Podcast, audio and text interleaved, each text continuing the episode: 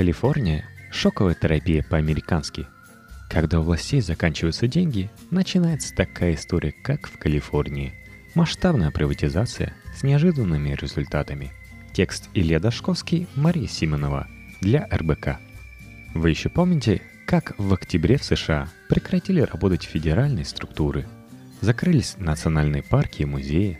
Вынужденный отпуск ушли более 800 тысяч госслужащих. А все потому, что республиканцы и демократы в Конгрессе рассорились из-за бюджета и не успели вовремя согласовать главный финансовый документ страны – Коллапс не был для американцев новинку. С 1976 года он уже 18-й по счету. Более того, на местах подобное происходит не реже. Вот, например, в Калифорнии опаздывали с бюджетом три раза. А в 2009 объявили чрезвычайную ситуацию. Не потому, что сенаторы задержались с одобрением, а просто в казне не стало живых денег. Совсем. Последние годы штат где находятся передовая мировой науки и бизнеса и расположены самые дорогие компании мира, по уши провалился в долговую яму. И уже не для того, чтобы заработать, а с целью выживания. Власти отдают в частные руки все, что возможно. Однако приватизация оказалась не лучшим решением проблем, не золотая лихорадка. Несмотря на то, что Арнольд Шварценеггер неоднократно спасал мир – Именно он привел экономику Калифорнии, где губернаторствовал с 2003 по 2011 к финансовому Армагеддону. В июле 2009 властям пришлось выпускать долговые расписки, так называемые IOU, аббревиатура от IOU «Я тебе должен». Чтобы использовать их вместо денег, IOU похожи на облигации, только их эмитент не гарантирует возврата средств в определенный срок. Бумаги лишь удостоверяют заем, который когда-нибудь будет погашен. Эти IOU пошли на зарплаты госслужащим, финансирование договоров, заключенных с частными компаниями, выплаты тем гражданам и фирмам, кто подавал заявление на возврат части налогов. Привлекать нормальные деньги на долговом рынке власти штата уже не могли. Выпущенные в 2008 облигации никто не покупал – Впрочем, и расписки IOU некоторые банки отказались принимать, что довело до такого положения десятую по объему экономику в мире. Однозначного ответа на этот вопрос у экспертов нет. Некоторые полагают, что причина кроется в структуре экономики. Например, Мэтью Вейнзиру из Гарвардской школы бизнеса отмечает, что появление и развитие Кремниевой долины с ее монстрами технологического рынка Hewlett Packard Apple, Intel, Adobe, Google, Facebook и другими, привел к росту цен на недвижимость и социальному расслоению. Каким образом? Кремниевая долина, как и Голливуд, привлекает со всего мира людей талантливых и не очень. Они являются драйверами дисбалансов в экономике. Так, в период с 2000 по 2005 10 американских городов с самой высокой динамикой стоимости жилья – находились именно в Калифорнии. А по данным Бюро переписи населения США, за чертой бедности в штате живут 23,5%. Это максимальный показатель в стране. Количество иммигрантов достигает 10%, и каждый третий из 10 школьников не говорит на английском. Соответственно, социальные расходы бюджета штата сегодня выше, чем в среднем по Америке – Другие экономисты структурные дисбалансы причиной всех бед не считают. Бывший сенатор штата Калифорния Деннис Дукени связывает финансовый коллапс с местными демократическими традициями. Граждане здесь имеют слишком большое влияние на законотворчество и, в частности, на бюджетный процесс. В 1970-х и 1990-х, когда доходы казны превышали расходы, Вместо того, чтобы сохранить излишки на трудные времена, люди настояли на снижении налогов, объясняет она. Главными налогоплательщиками в результате такого народного лоббизма стали крупные корпорации. И если в 1975-м 5% из них формировали 17,6% подоходного налога, основного сбора, идущего на нужды штата, то в 2009 из-за применения прогрессивной шкалы расчетов На их долю приходилось уже 53% платежей. Этих денег явно не хватало. Начиная с 1976 более 50% всех годовых бюджетов в Калифорнии были исполнены дефицитом. Впрочем, когда в 2003 к власти пришел Арнольд Шварценеггер, он нашел другую причину финансовой несостоятельности. Губернатор обратил внимание на то, что за 5 лет расходы штата выросли на 43%, в то время как доходы всего на 24%. По его словам, получалось, что налицо не кризис бюджета, а кризис трат. В принципе, Калифорния и тогда, и сейчас действительно жила непосредством. Взять, к примеру, высшее образование. В университете штата Калифорния год обучения обходится в 6 тысяч долларов. Это в полтора-два раза меньше, чем в российском НИУ Высшей школы экономики. Представитель Американского университета Эрик Фоллис говорит, что низкая цена объясняется дотациями из местного бюджета. Или еще один замысел – строительство высокоскоростной дороги через всю Калифорнию протяженностью 1100 километров, проектирование которой началось в 2008 Она будет стоить штату 60 миллиардов долларов. То есть понимание Шварценеггера, что нужно снижать расходы, на деле ни к чему не привело. Да, он сократил административный аппарат, урезал зарплаты, но это не принесло ощутимых результатов. Сейчас долг Калифорнии составляет 617,6 миллиарда долларов, в 6 раз больше доходов. И при этом вот такие плохо выученные уроки. В положении, когда нет средств, а есть обязательства, калифорнийские госслужащие порой доходят до безумных поступков.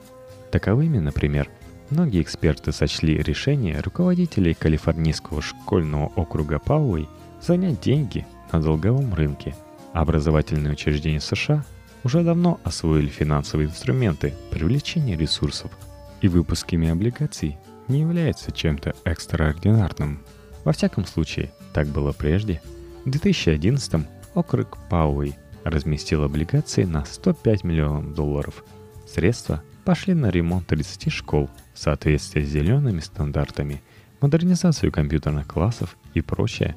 Без заемных ресурсов этого нельзя было сделать. Примерно 85% 250-миллионного бюджета уходило на зарплаты учителям и администрации. В целом расходы превышали доходы на 40 миллионов долларов в год. Почему выпуск облигаций посчитали безумством? Потому что инвесторам, купившим бумаги, округ должен был вернуть не в 2-3 раза больше сумму займа, как это обычно бывает, а в 10 раз. Дело вот в чем. Если бы размещались традиционные облигации, местная администрация должна была бы расплачиваться по бондам каждый год, для чего потребовалось бы поднимать налоги на собственность для населения. Это единственный сбор, который остается в бюджете округов, и жители отказались одобрить такой вариант и предпочли ему тот, который гарантировал что налоги в течение нескольких лет не изменятся. В результате была разработана и утверждена избирателями схема превращения капитала. Нечто вроде ипотеки. Бумаги разместили на 40 лет. Первые 20 лет школьный округ не будет по ним платить, а с 2031 по 2050 вернет кредиторам в общей сложности 981 миллион долларов. Почти 4 своих годовых бюджета – Получается жутко дорогой заем. При этом все признают, что не очень понимают, как будут его погашать, оставляя решение проблемы следующим поколениям. Что интересно, три соседних школьных округа Сан-Диего, Ошенсайд и Эскондиго собираются поступить подобным образом. И уже никакая приватизация через 20 лет не поможет выбраться из долгов – Бюджетный кризис, по словам исполнительного директора Центра калифорнийских исследований Стива Бойларда, подстегнул приватизацию во многих городах штата. Предприятия реального сектора экономики в основном уже находились в собственности коммерческих структур. У государства на руках остались лишь те, что можно назвать социально значимыми. Школы, полиции, библиотеки, общественный транспорт и тому подобное. Не везде распродажу посчитали подходящим решением проблем – в некоторых округах попробовали альтернативные варианты. Так, в 2010-м в Сан-Карлосе, где проживает 28 тысяч человек, полностью распустили полицию.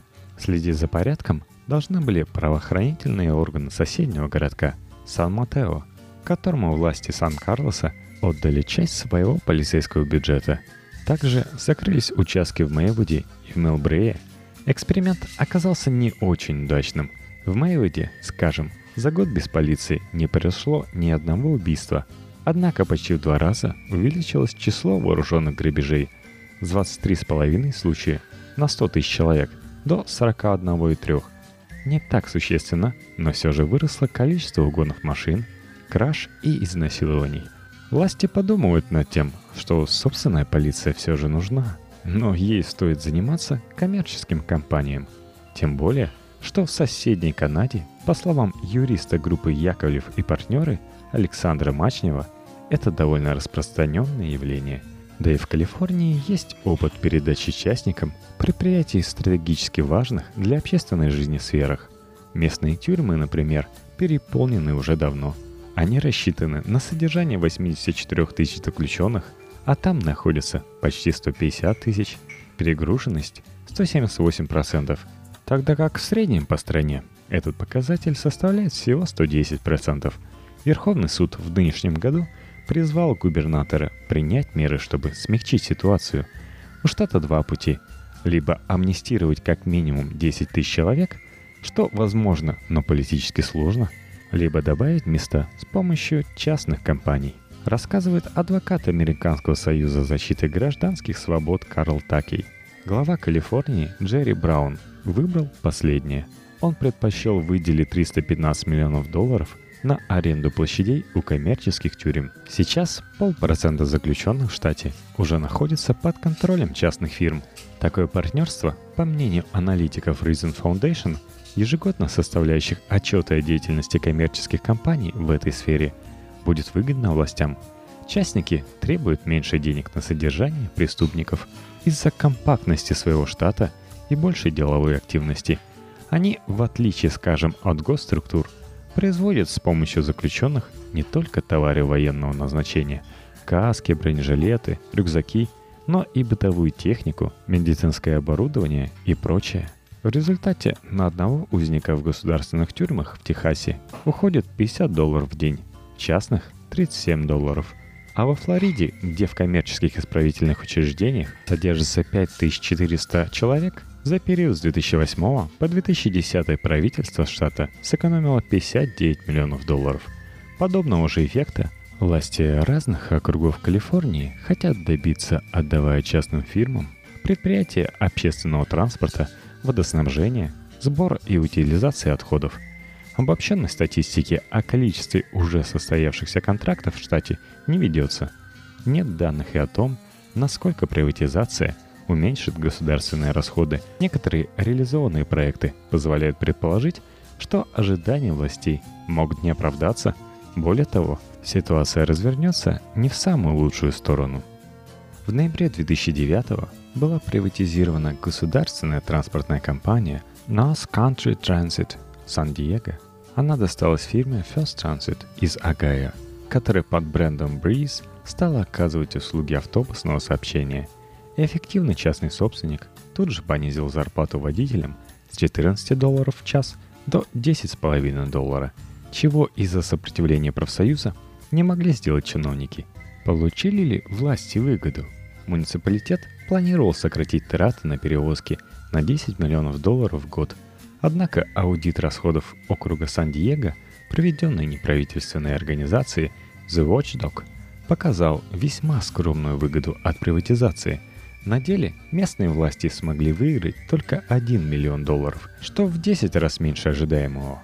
При этом еще полтора миллиона было сэкономлено простым урезанием маршрутов и частоты хождения автобусов на оставшихся у города рейсах. А в целом округ в 2010 потратил на транспорт 132,8 миллионов долларов, тогда как годом ранее на полмиллиона меньше, из-за возросших на 1,4 миллиона административных расходов. Отсутствие сокращения издержек не самое большое зло от приватизации.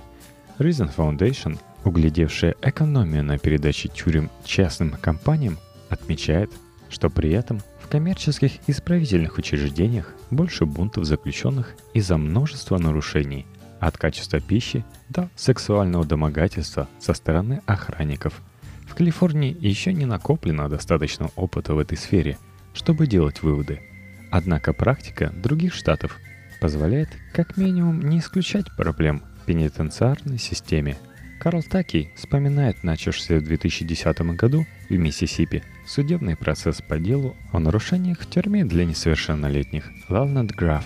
Объектом управляла GEO Group. Охранники насиловали заключенных и проносили в камеры наркотики, а администрация отказывала подопечным в медицинском обслуживании и образовании. В 2012 суд признал, что GEO Group преднамеренно не обращал внимания на происходящее. Власти штата были вынуждены расторгнуть с ней договор. В данном случае чиновники просто нашли новую компанию вместо той, что скомпрометировала себя – других секторах пришлось снова взваливать на свои плечи скинутые обязательства. Еще в 2002 году мэр города Стоктон, расположенного недалеко от Сан-Франциско, не продал, а передал в аренду компании Olme Sams на 20 лет за 600 миллионов долларов систему канализации и водоснабжения. В 2007 ее пришлось забирать обратно по требованию жителей и решению суда. Граждан не устраивало, что новый собственник – практически сразу же поднял цену на воду на 70%. При этом за все пять лет не провел никакого профилактического обслуживания инфраструктуры.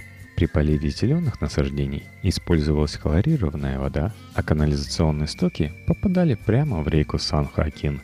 Необходимость улучшать состояние коммунальной системы добавилась к проблемам с финансированием пожарных, полиции, учителей. Общие долги города превысили 1 миллиард долларов, 2012 Стоктон был признан банкротом. Профессор юриспруденции Техасского юридического колледжа Дрю Стивенсон, коллекционирующий истории о передаче государственной собственности в частные руки, утверждает, что подавляющее большинство таких проектов в Америке экономией не оборачиваются. Обычно местные власти не слишком тщательно просчитывают шаги, затевая приватизацию. Они просто верят в возможность сократить издержки, и эта вера ни на чем не основывается, констатирует эксперт. В теории, по его словам, продажа предприятий коммерческим компаниям должна повышать конкуренцию, тем самым улучшая качество услуг и уменьшая цену на них. Однако не было еще ни одного примера, когда бы приватизация фирм, работающих в социально значимой сфере, привела к повышению эффективности, говорит представитель школы бизнеса Лондонского университета Гринвича Эммануэль Лобина. Дело в том, что на практике государственная монополия обычно сменяется частной монополией, и она ничуть не лучше, замечает Дрю Стивенсон, а может даже и хуже, поскольку вернуть предприятие в госсобственность не всегда бывает легко. Дай сменить владельца, просто не проголосовал за него на выборах, как, скажем, за губернатора, уже не получится. А вот и рейтинг неплательщиков Топ-10 штатов США с самым высоким уровнем долга, включая невыполненные обязательства перед пенсионными фондами. Данные на 30 сентября 2013 года источник State Budget Solutions. Посмотреть бы в наш какой-нибудь такой. Калифорния – 616 миллиардов долларов. На втором месте Нью-Йорк – 300 миллиардов долларов. Техас на третьем – 287 миллиардов. Нью-Джерси – 282 миллиарда. Иллинойс – 271 миллиард. А дальше по нисходящей. Агая – 239 миллиардов, Пенсильвания – 142 миллиарда, Флорида – 134, Мичиган – 124, Массачусетс – 102. Все вместе топ-10 торчат более 2,5 триллионов, из которых почти четверть на Калифорнии. И вообще, долг Калифорнии – это 1 тридцатая от государственного долга США – тот самый страшный-страшный долг США, как вы поняли, в основном состоит из долга своим же гражданам и фирмам, а долг другим странам не составляет и трети от всего долга. Например, 1% граждан США владеет достаточными средствами, чтобы покрыть весь государственный долг, и у них еще останется одна пятая своих богатств, на которые они смогут еще сто лет кормить все человечество при текущем количестве людей – Желаю вам быть никому ничего не должным. Остальные выпуски этого подкаста вы можете скачать на iTunes. Также слушать и обсуждать выпуски вполне удобно на нашей страничке во Вконтакте vk.com подкасте. Адрес есть в шоу-нотах.